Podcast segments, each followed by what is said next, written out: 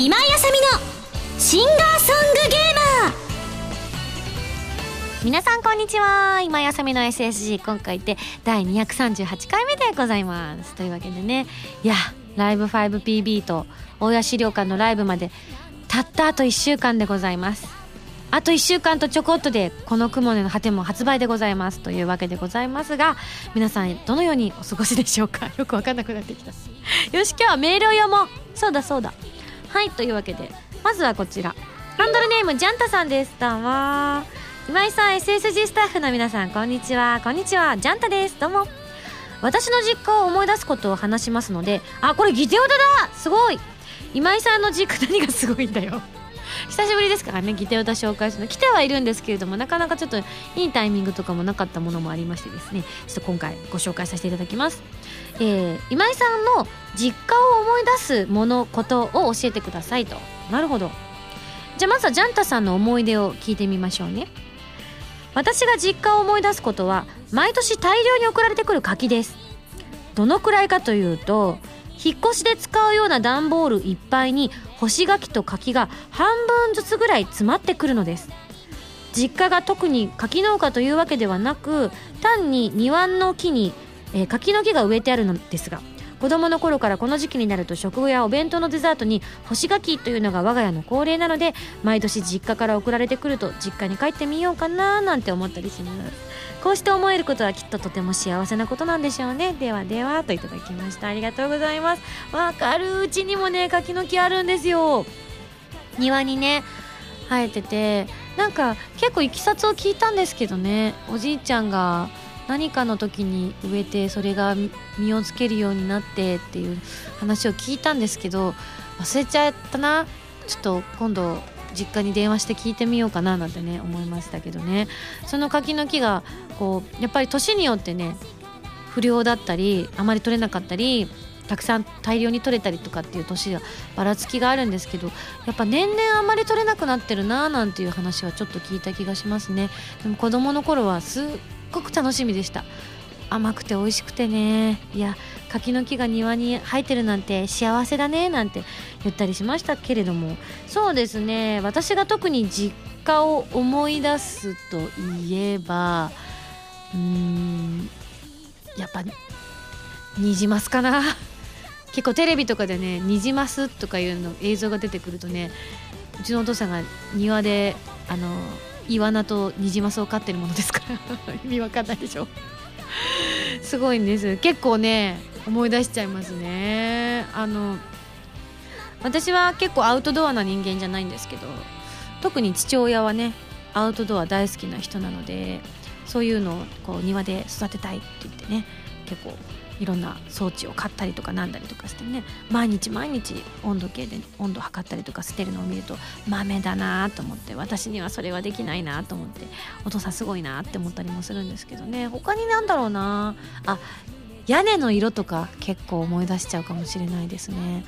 うちあの平屋実家が昔平屋だったんですよね。今は建て替えてしまって違うんですけどあの私が子供の頃住んでた家っていうのがおじいちゃんとおばあちゃんがもともと2人で住んでいるところにあの家族4人が転がり込んだ状態で引っ越してきたんですね。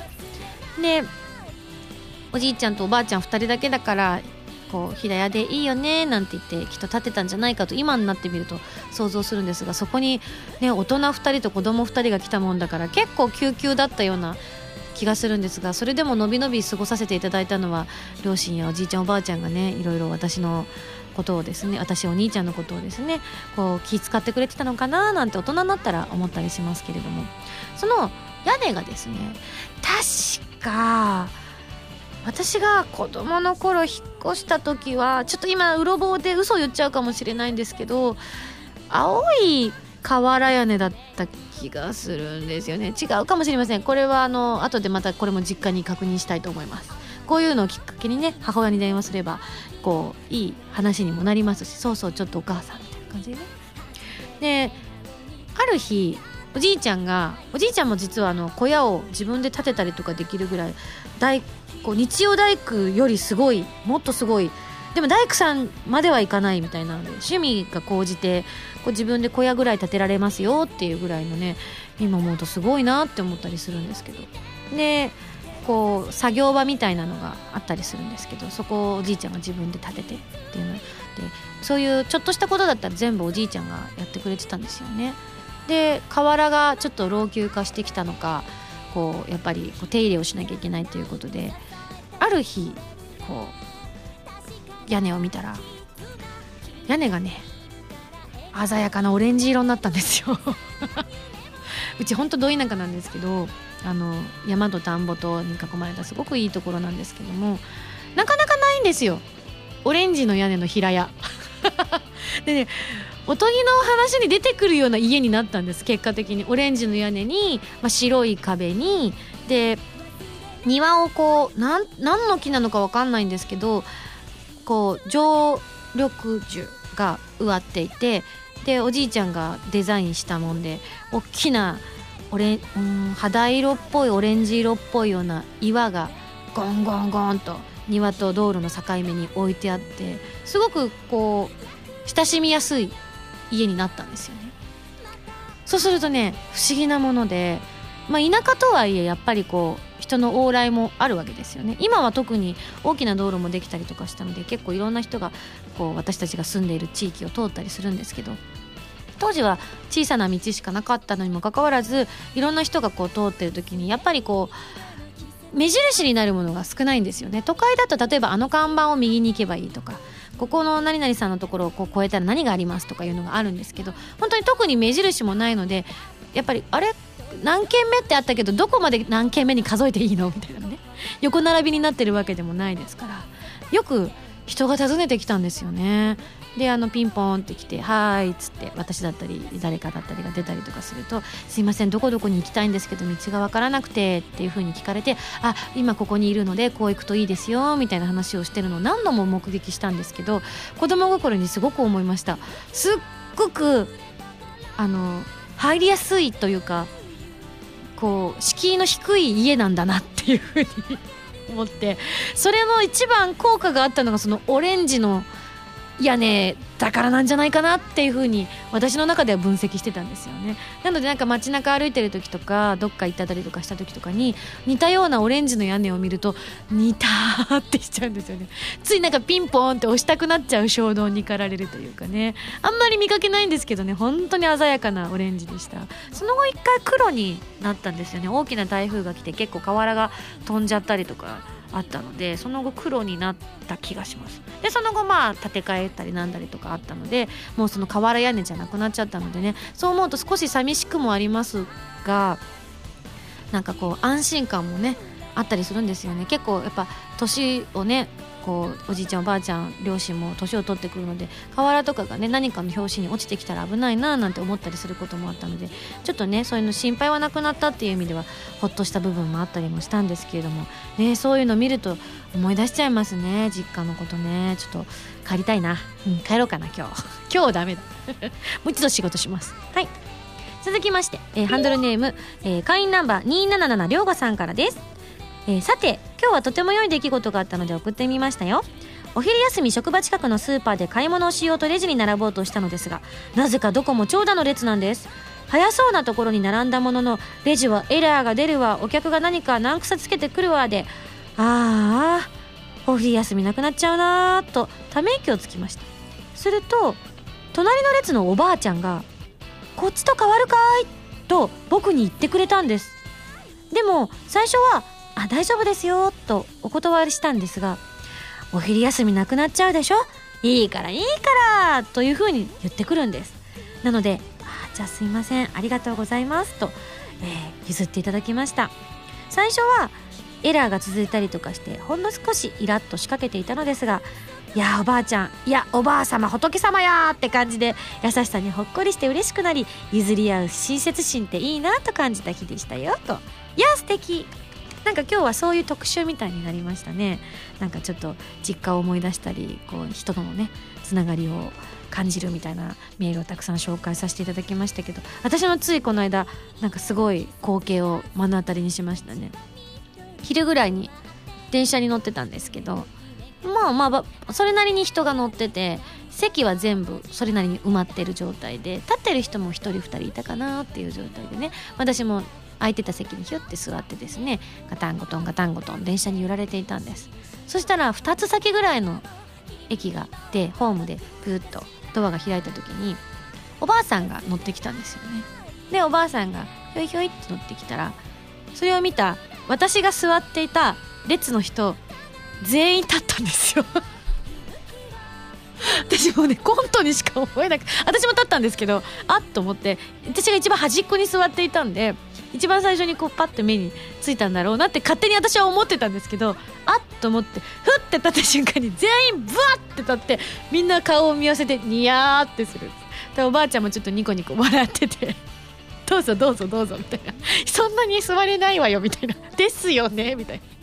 結局私の隣に座っていらっしゃった男性のサラリーマン風の方が「あの僕次で降りるんで」っつってスッて立って隣の車両にもうバッて行っちゃったので「あのじゃあ」っつってみんなでまた着席みたいな感じだっためちゃくちゃ面白くて。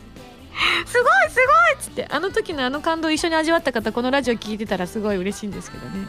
っていう出来事がつい最近ありましたね。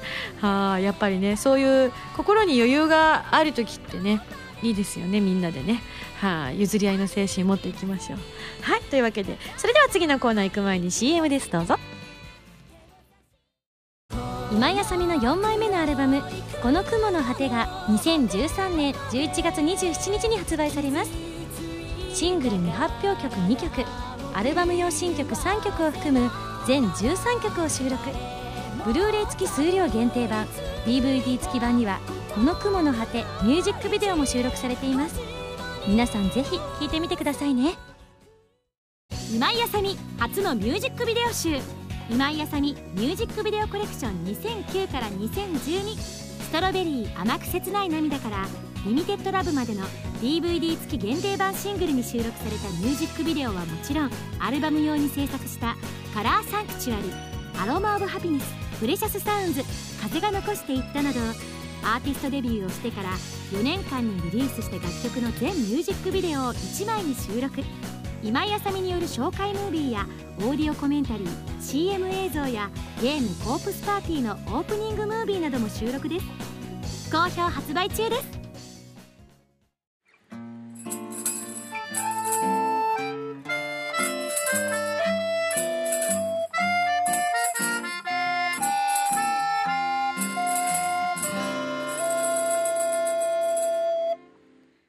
ァミセン。このコーナーはファミツー .com 編集部から派遣された謎の司令官みおちゃんがおすすめするゲームを真のゲーマーを目指す私今やさみが実際にプレイして紹介するコーナーです。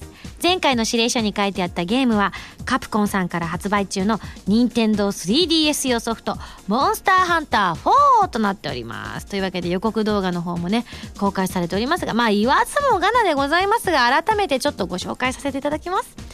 国民的ハンティングアクションゲームのシリーズ最新作ということで今回はあの新しい武器なんかもね入っております。総中根というので最初耳で聞いた時総中根ってどういう根みたいなね思ったりもしたんですが漢字でいくと操る虫の、まあ、棍棒の根の字という風になっててね虫を操って戦うということでへ私実はまだ総中根使ったことないんですけど他にもチャージアックスそして新しいモンスターもねたくさん追加されておりますそして何よりも CM でもねうおーってねあのサッカーの本田選手とかがやってるのを見て発売前から「何それすごい!」って思ったりもしたんですけれども今回段差などを使ってジャンプなどをしてジャンプ攻撃をした後その後こうモンスターにしがみついてまるであの本当にこうモンスターを乗りこなしているかのような機種みたいな感じになってですね攻撃をするとその後うまくするとねこうモンスターがバターンって倒れたりとかしてすごくいい一撃をドーンと与えたりすることができるいろんな要素が追加されてるんですよね。CM 見た時本当もうワクワクが止まりませんでしたね。で今私がどのくらいこのモンスターハンターをこう進めているかというとまああの実はうーんこかなりやらせてはいただいているんですけれども相変わらずのんびりやってますで最初にどの武器をやろうかなって思った時にやっぱ新しい武器にね飛びつくかなって思ったんですけどここはやっぱり私大好きな使い慣れている体験になりましたね。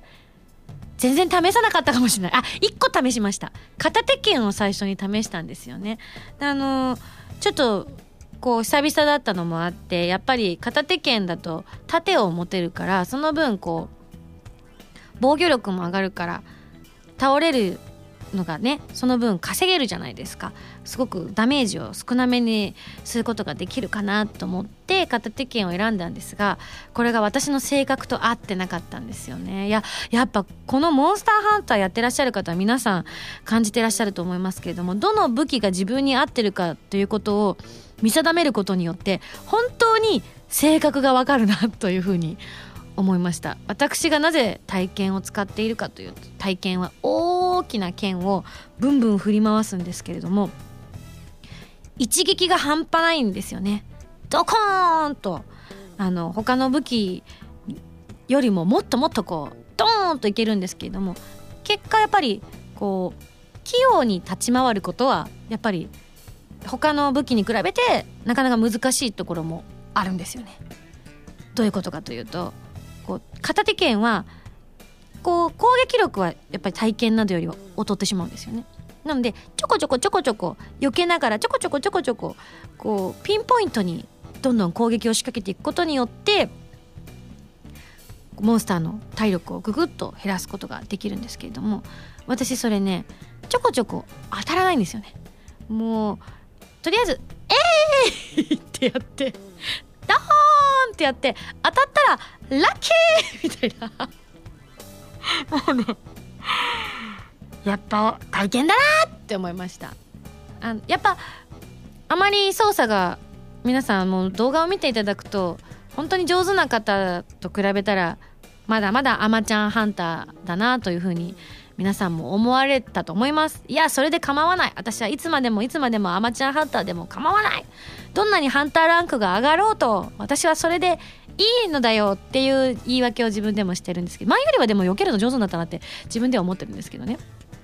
でもこうやっぱなかなか避けきれなかったりとかしてダメージを受けてしまうんですけれどもでも当たった時の一撃が大きければ起死回生の一発が狙えるわけですよ。ドーンと。あとねこうモンスターがちょっと弱まってきて体力が減ってきてこう足をねずっと引きずり始めた時に巣に戻ってお眠りになったりされるわけですよ。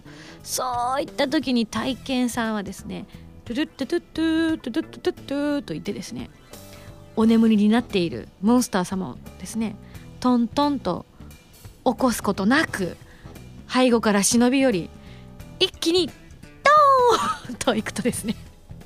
それまでなかなかこう V 破壊というねのがねありますじゃないですか。私大好きなんです。尻尾切るのが。尻尾切る喜びにね全てをかけてるんですけれども。尻尾が切れる尻尾というかね尾が切れるキャラクターが中にはいるんですけれども。そのトーンとこうね切断することができた瞬間の喜びというものを本当いつもねあの噛みしめているんですけれどもなかなか下手っぴーだとですねそれがうまくモンスターが弱るまでにその一箇所を狙ってっていうのができなかったりするんですがお眠りになってらっしゃった時にやらせていただきますとですね大抵うまくいきます。これが爽快感いっぱいでございますね。で後でしっかりと剥ぎ取りましてですねもうここですごいのがキリンとか出た日にはですねああ今日いいことあったって思うわけでございますよ。はい。でえっと今はえっと村クエの方がこの間天空山の手前まで行くことができて今あの最初のクエスト1つ2つぐらいクリアしたところまで行ってあのどうぞどうぞ奥の方へって言われたところでビビってやめてます。ちょっとあの怖いと思って。まだ村クエは一人でやらなくてはならないので怖いと思って。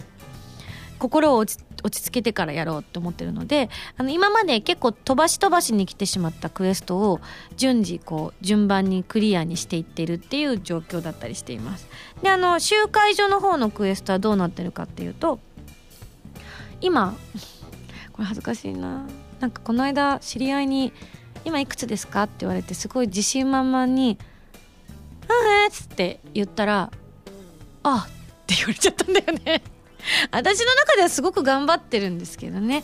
この間6に上がる直前まで SSG スタッフとやりました。本当ね便利な世の中になってますよ。モンスターハンターって今まではねあの集まってやってる喜びもあったんですけれどもインターネットにねつなぐことによっておのおのの家にいても一緒に狩りができるこの喜びたるや。いや初めてなんか自分の家でみんなは周り SSG のメンバーいないんですけどみんなに呼びかけ合って何時からやりませんか？みたいなのをやり合ってですねこう集合したんですけど初めてこうインターネットを介してやってる時にすごい人類の進化を見たって心から思いました。でもまだなかなか知らない人というかインターネットまだ醍醐味を味わってないんですよね。初めて会う方とネットでやったことがもう本当数えるほどしかなく12度ぐらいちょっと勇気を出してやってみたんですけどやっぱりあの申し訳なくて下手くそだからなんかここならいけるかなと思って行ってみたりとかしてでもあなんかお邪魔そうなんで失礼しますって書いたりとかっていうのをね 違ったなって思いながらなってるんですけどもうちょっと上手になったらねそっちの喜びも味わってみたいななんて思ってますけど皆さんは一体どこまでハンターランク解放されていらっしゃるんでしょうか。ねえこうたまにこうインターネットにつなげるとね本当に3桁とか言ってらっしゃる方とかいてねもう素晴らしいハンター能力をお持ちなんだろうなと思って同じ操作しているのは人間なのだろうかいやハンター様だっていうのをねいつもいつも見ながら思ってしまいます。そんな、ま、なかなか上達しないねいつまでたっても初心者マーク付きのハンターではありますが今回も本当に楽しませていただいております。モンスターハンターというソフトを作ってくださったカプコンさん心から感謝しています。ありがとうございます。はい。その感謝が伝えたくて今回ね取り上げたと言っても過言ではありません。これからもですねあのモンスターハンター4もうちょっとこう上手になってねもっと上手になったよっていう動画を皆さんにお見せできればと思います。はいというわけでそれでは来週の指令書をご紹介したいと思います。あ、あ、聞こえますか？聞こえますか？どうもどうも、えー、会場の外にいるミコスです。今日はですね、なんと、指令書をですね、明治さんの本社で開封したいと思います。ん？何があったかって？それは聞かないで。さあさあ、それではそろそろ来週の指令書を開封したいと思います。指令書ミンゴさん、こんにちは。こんにちは。久しぶりにミンゴさんがガチャガチャとプレイする姿、ん？ガチャガチャとプレイする姿が見たい？というわけでやってきました。青の時間です。なるほど。次回はミンゴスさんも出演しているブレイブルークロノファンタズマを取り上げ、ゲストとして近藤かな子さんと、おー松浦千恵さんに、おー、二人とも来てくれるなんてなんか豪華だね。えー、ご登場いただきますよ。それでは頑張ってね。謎の司令官みおちゃんよりといただきました。いや、ブレイブルー、ゲームもアニメも皆さんにね、見ていただいたり、プレイしていただいたりしてると思いますけれども、早速、えー、キャストの皆さんにもいろんなお話伺えたらと思います。それでは来週のゲームは、ブレイブルークロノファンタズマに大決定以上、ファミセンのコーナーでした。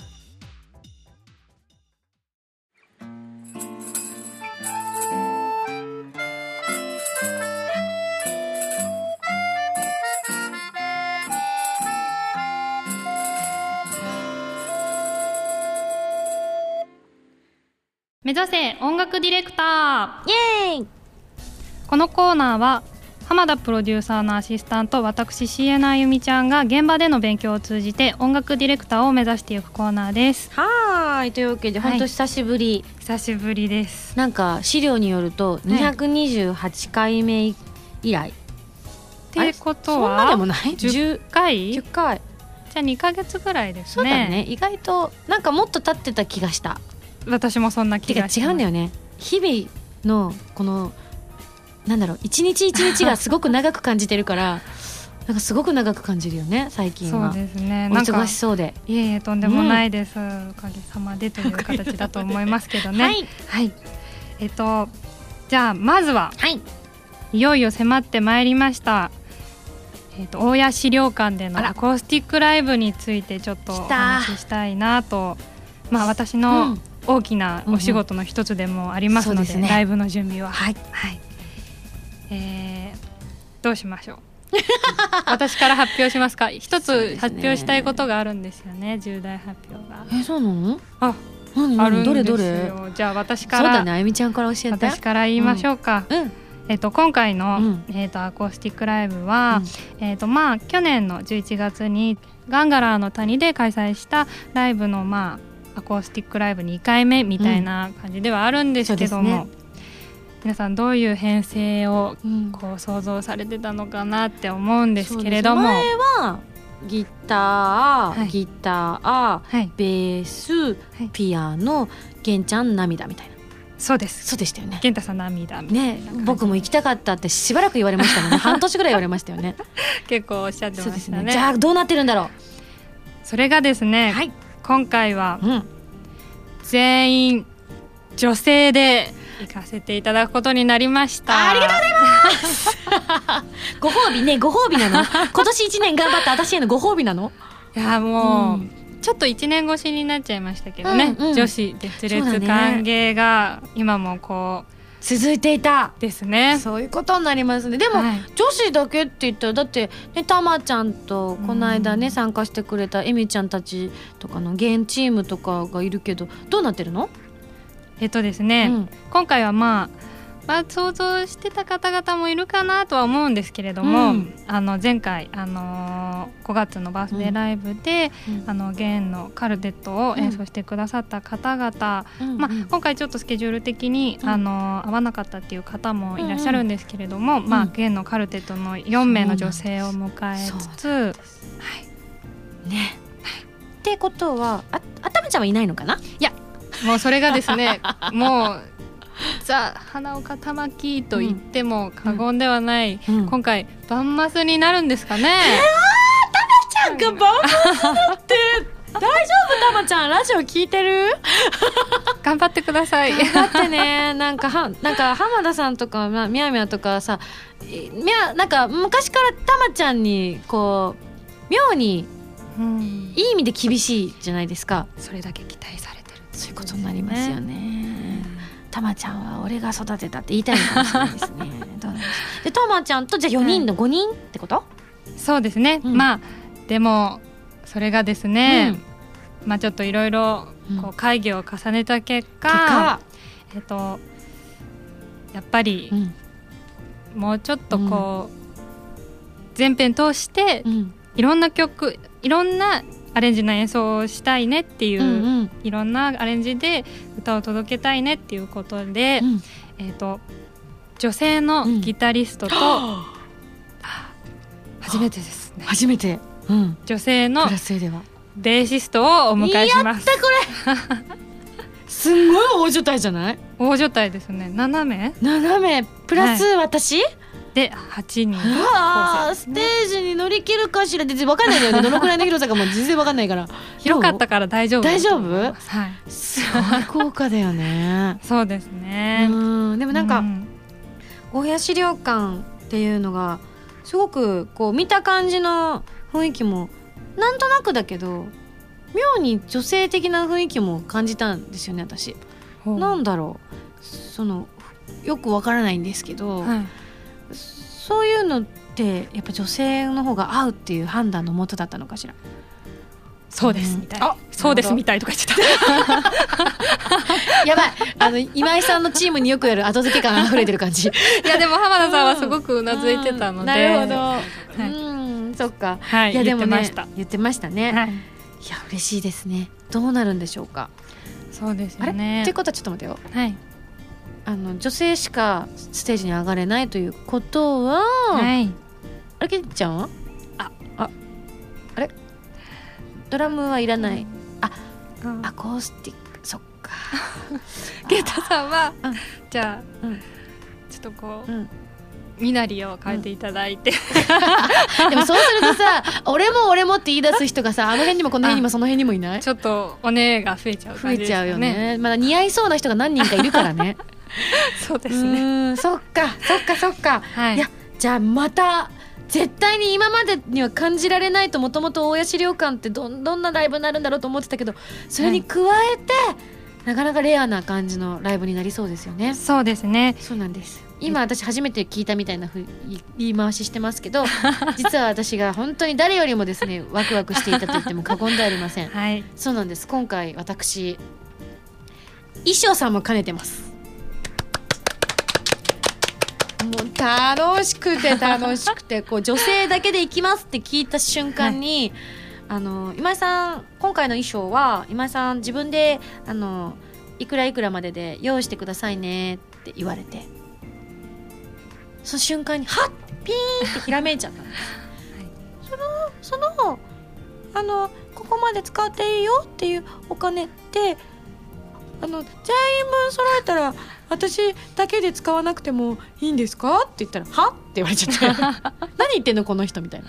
あのあのすごく頑張って予算をね予算内に収めようと思っているので全員分の衣装を私が集めていいですか？って言ったら「もう全然入るならいいよ」って言われて燃えました。衣装探し会社にいっぱいあります。そう。買っては会社の住所書いて 送りつけるもんだからその時期やたらと会社にね「いいの見つけた!」っつって「すぐ送って」っつってあの通販で買ったりもしていたりするのでそうなんです、ね、そうなんです。だから住所をもう会社にしちゃって、はい大量な靴が届けられて大迷惑したと思います。発足分。そうですね。そうなんですよね。でもまあうん。それを見て私たちもこう士気が上がるというか、あ本当ですか、はい。なんなら私まだ現物見てないんですけど靴。ありますよ、うん。明治スのマ浜田さんの机に。また浜田さんの机がなんかゴミの山みたいになってるとか言われてないか心配ですけどね。うん、そうですよね。引き出し開かない状態ですよね。すいません。でも一応そのこう通販で買ったやつも全部現品を現地に見に行ってはい。実際に履いて確かめてみたいなのをこう履き心地とか。こう弦の人たちがやるとこう演奏する時にどういう服装だとしにくいのかとかいうのを調査してですね。たしこう揃えるのが楽しくて。しかも低予算でやるのがす。すっごい楽しいんです。もうぎどれがいくらだったか全部言って回りたいぐらいの勢いでね。ダメだっついやでもねご本人自らそうやって足を運んで、あのもちろん普段だったらスタッフがやるようなことをうんうんうん。していただけるっていうのはねうん。またそれもレアというか。レアだよね。なかなか最近は減ってるいし、やっぱりプロの方に任せた方が絶対にいいものになるのが今は分かってるからもう本当にもう私は何もしなくても素敵な衣装がこう仕上がってきたりちょっと言っただけで仕上がってくるわけです。こんなんがいいにゃーみたいな軽いこと言うと想像以上のものが出来上がってきてもう本当びっくりするみたいなことがやっぱあるんですけどなんかこういう自分で探してくるっていうのももともと好きだったのでそうなんです。ただ一個心配なのすごく寒い寒いって言われてるじゃないですか。そうですね。でも衣装であまりにもこうモコモコになってや演奏するっていうのがうん。それ違うかなやっぱ神秘的な場所だから神秘的なお衣装にしたいなと思って。多少の防寒対策はしてるんですけどはい。それが果たして寒さに耐えられるのかっていうのが今すごく不安で。なるほど。一応あのメンバーのみんなにはあの本番でどうしようもなかった時用に羽織れるものを用意しておいてくれとは伝えようかなと今はふんわり思ってるんですけどはい。どう思います？あやみちゃん、まあでもうん。私こう袋の中から開けて一つ一つこううん組み合わせて見てみたわけではうん。まだないので、実際やっぱりあの着用していただいて、ね。はいあの個人の体感温度とかもあると思うのそうなんだよで、ね。心配で。だもし本番みんながモコモコの服着て演奏してたら 今井さんやっちゃったなって思ってください。いやあいつ勇み足だなって思って失笑していただければと思います。あの写真は撮りたいです。せっかくだから、うん。あの全員お揃いってわけじゃないんですけどちょっとずつお揃いの人もいたりとか色違いみたいな人もいたりとかいうような組み合わせにはなってはいるんですけど、はい。なんか色感ってみたいなのは統一してアース色みたいな感じでやっているので、はいあのたとえ本番はみんながモコモコのコートを着ていても あのかっこいい写真だけはみんなに我慢していただいて撮りたいなと。ね。ははい。い、ぜひ撮ってい,、はいただきましょう。はい。さんに楽しみ、はい。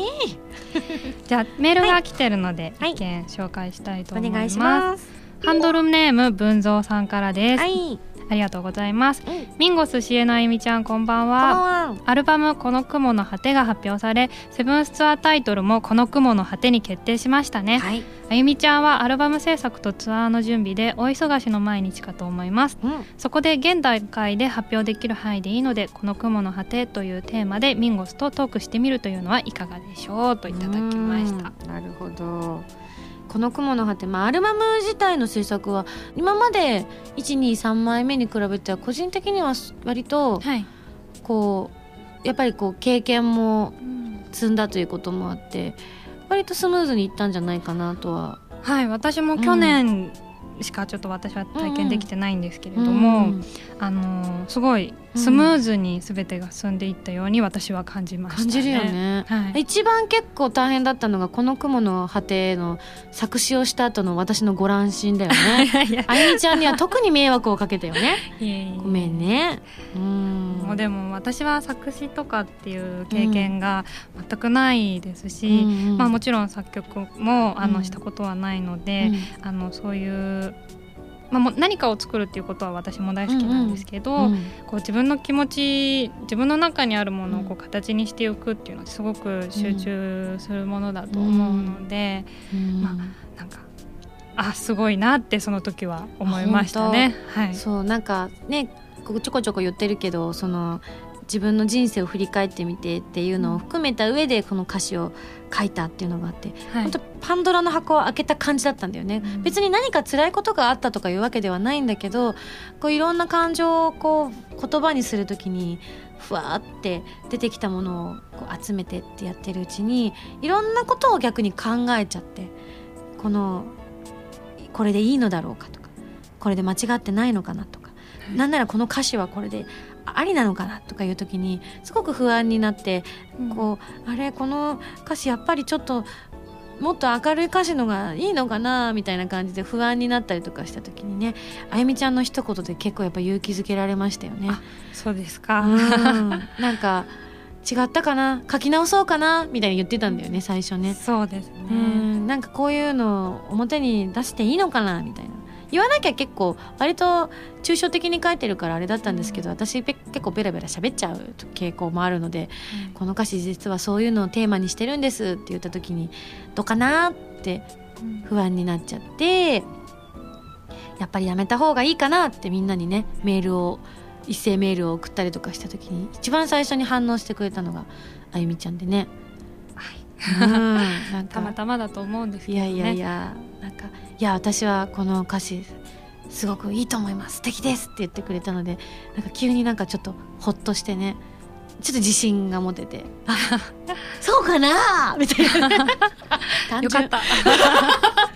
うん、なんかやっぱそういう一言って自分の中でもやっぱこう物作ってて私は結構絶対的な自信を持ってお届けするタイプではなかったりするのでねそういうのってすごくありがたいなと思ってねあこの歌詞にし変えなくてよかったなって今になったらすごく思いますね。はい、私もすごくお気に入りの一曲です。あら嬉しいです。ありがとうございいやこちらこそです。ます。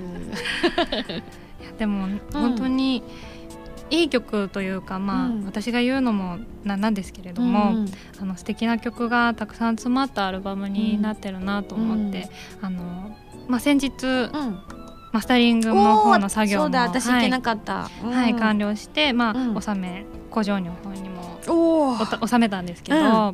まあその時ってやっぱり最初から最後まで一通り通して確認したりとかもするんですけど、うんあなんか一つ一つの楽曲にうん。こう思い出とかうん。がやっぱりある中で、そういうものをこう私にはやっぱり思い出がやっぱりどうしてもあるんまあね。ですけれど、うん。あの一曲そのそういうものをなしにして単体で聴いた時も、うん。なんかすごいうん。あの感じるものがある楽曲がたくさんあるなと思って。でもじゃあ無粋な質問しちゃおうかな。はいそうやって言ってくれたけどはい。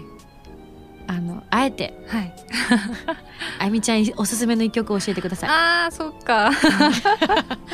無粋だなっていつも思うんですけどねこういうの。自分も聞かれたら困ったりするんですけど聞くのは楽ですよね。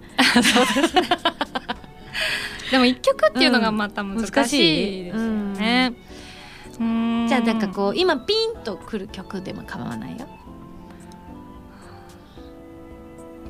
うーんでも私結構やっぱりそのうん PV 撮ったりなんだりっていうのもあるので、うんアルバムは表題曲がすごい思思い入れが強かったりとかするんですけど、それは一個置いといたとして、本当に迷うんですけれども、うんレイン手のひらのアンブレラはすごく私も聞いた時すいいなっていうか私もともとそのこういうお仕事を始める前から、うん。森百合子さんのことを、あの存じていたというか、もちろんすごく有名な方だし、あの一ファンだったんですけれども、うんあのそういう森あ森さんのいろんな作品の中でうん。一番好きなタイプのうん。歌詞というか、うんうん。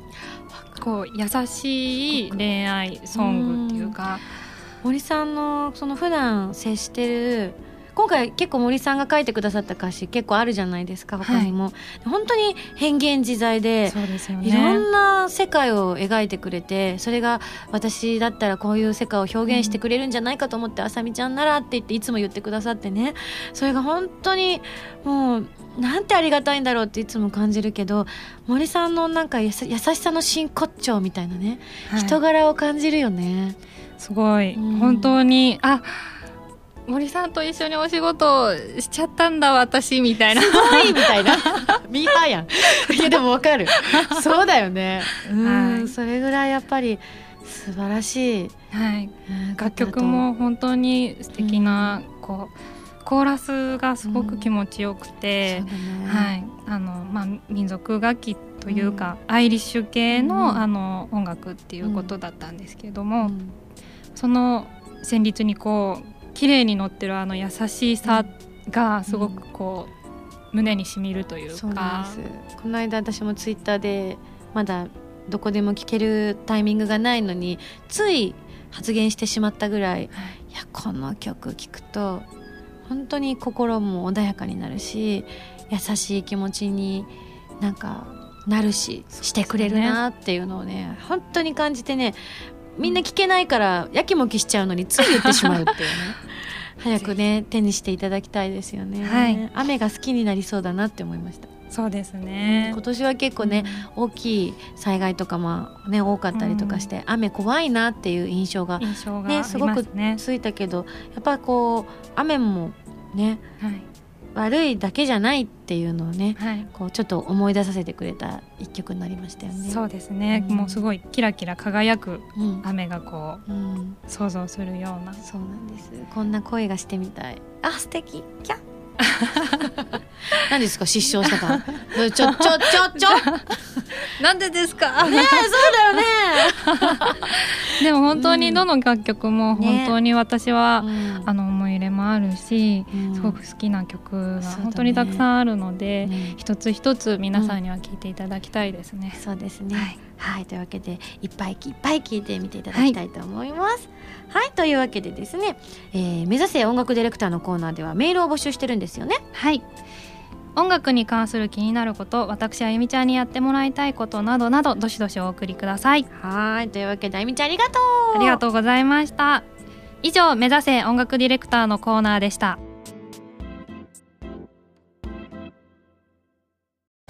原由美のサードシングル「インテンション」が好評発売中です。今回は全3曲入りのシングル表題曲の「インテンション」は小説「オーバーロード4リザードマンの勇者たち同梱」のドラマ CD 主題歌。カップリング曲には PS3&Xbox360 ソフト「ファントムブレーカーエクストラ」オープニングテーマ「ブルームーン」とさらにもう1曲新規録り下ろし楽曲も収録。DVD 付き版にはインテンションのミュージッククリップも収録しているのでぜひチェックしてくださいね。ウェブラジオ今井あさみの SSG 初の音楽 CD がついに完成。オープニングテーマ「スパークルからライブの定番曲「ストラグル」リスナーの皆さんと作った宝物など全6曲を集めた珠玉の一枚です。初回生産版はゲッターズ飯田さんが私を占うトーク CD 付き。豪華ボックス仕様会員証付きの今井あさみの SSG シンガーソングステージ発売中です。会員ナンバー5番ミンゴスからのお知らせでした。